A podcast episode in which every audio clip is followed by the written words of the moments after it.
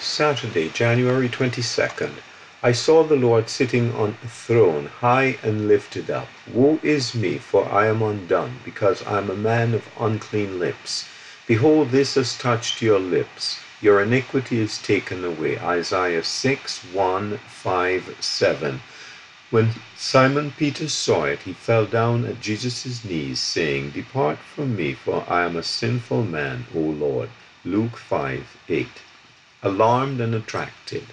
I may have been attracted by grace or alarmed by the terror of the Lord.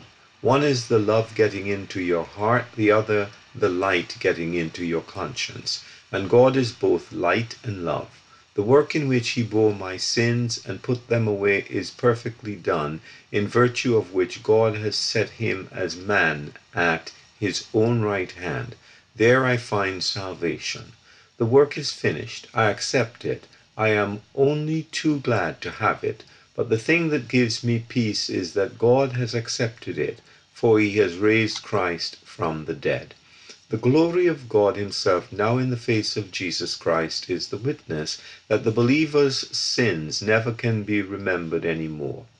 Whereas the glory of God formerly alarmed and frightened us, now God has set Christ at his right hand, that I might be able to look at it in perfect peace.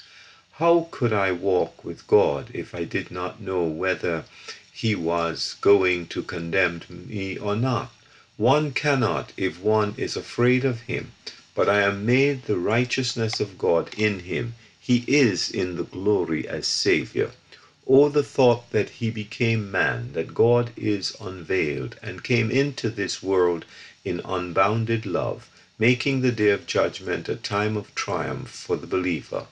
I say of triumph, beloved, the believer will be perfectly like Christ, who shall change our vile body, that it may be fashioned like unto his glorious body. Philippians 3:21 KJV. We are left here to have our senses exercised. J. N. Darby.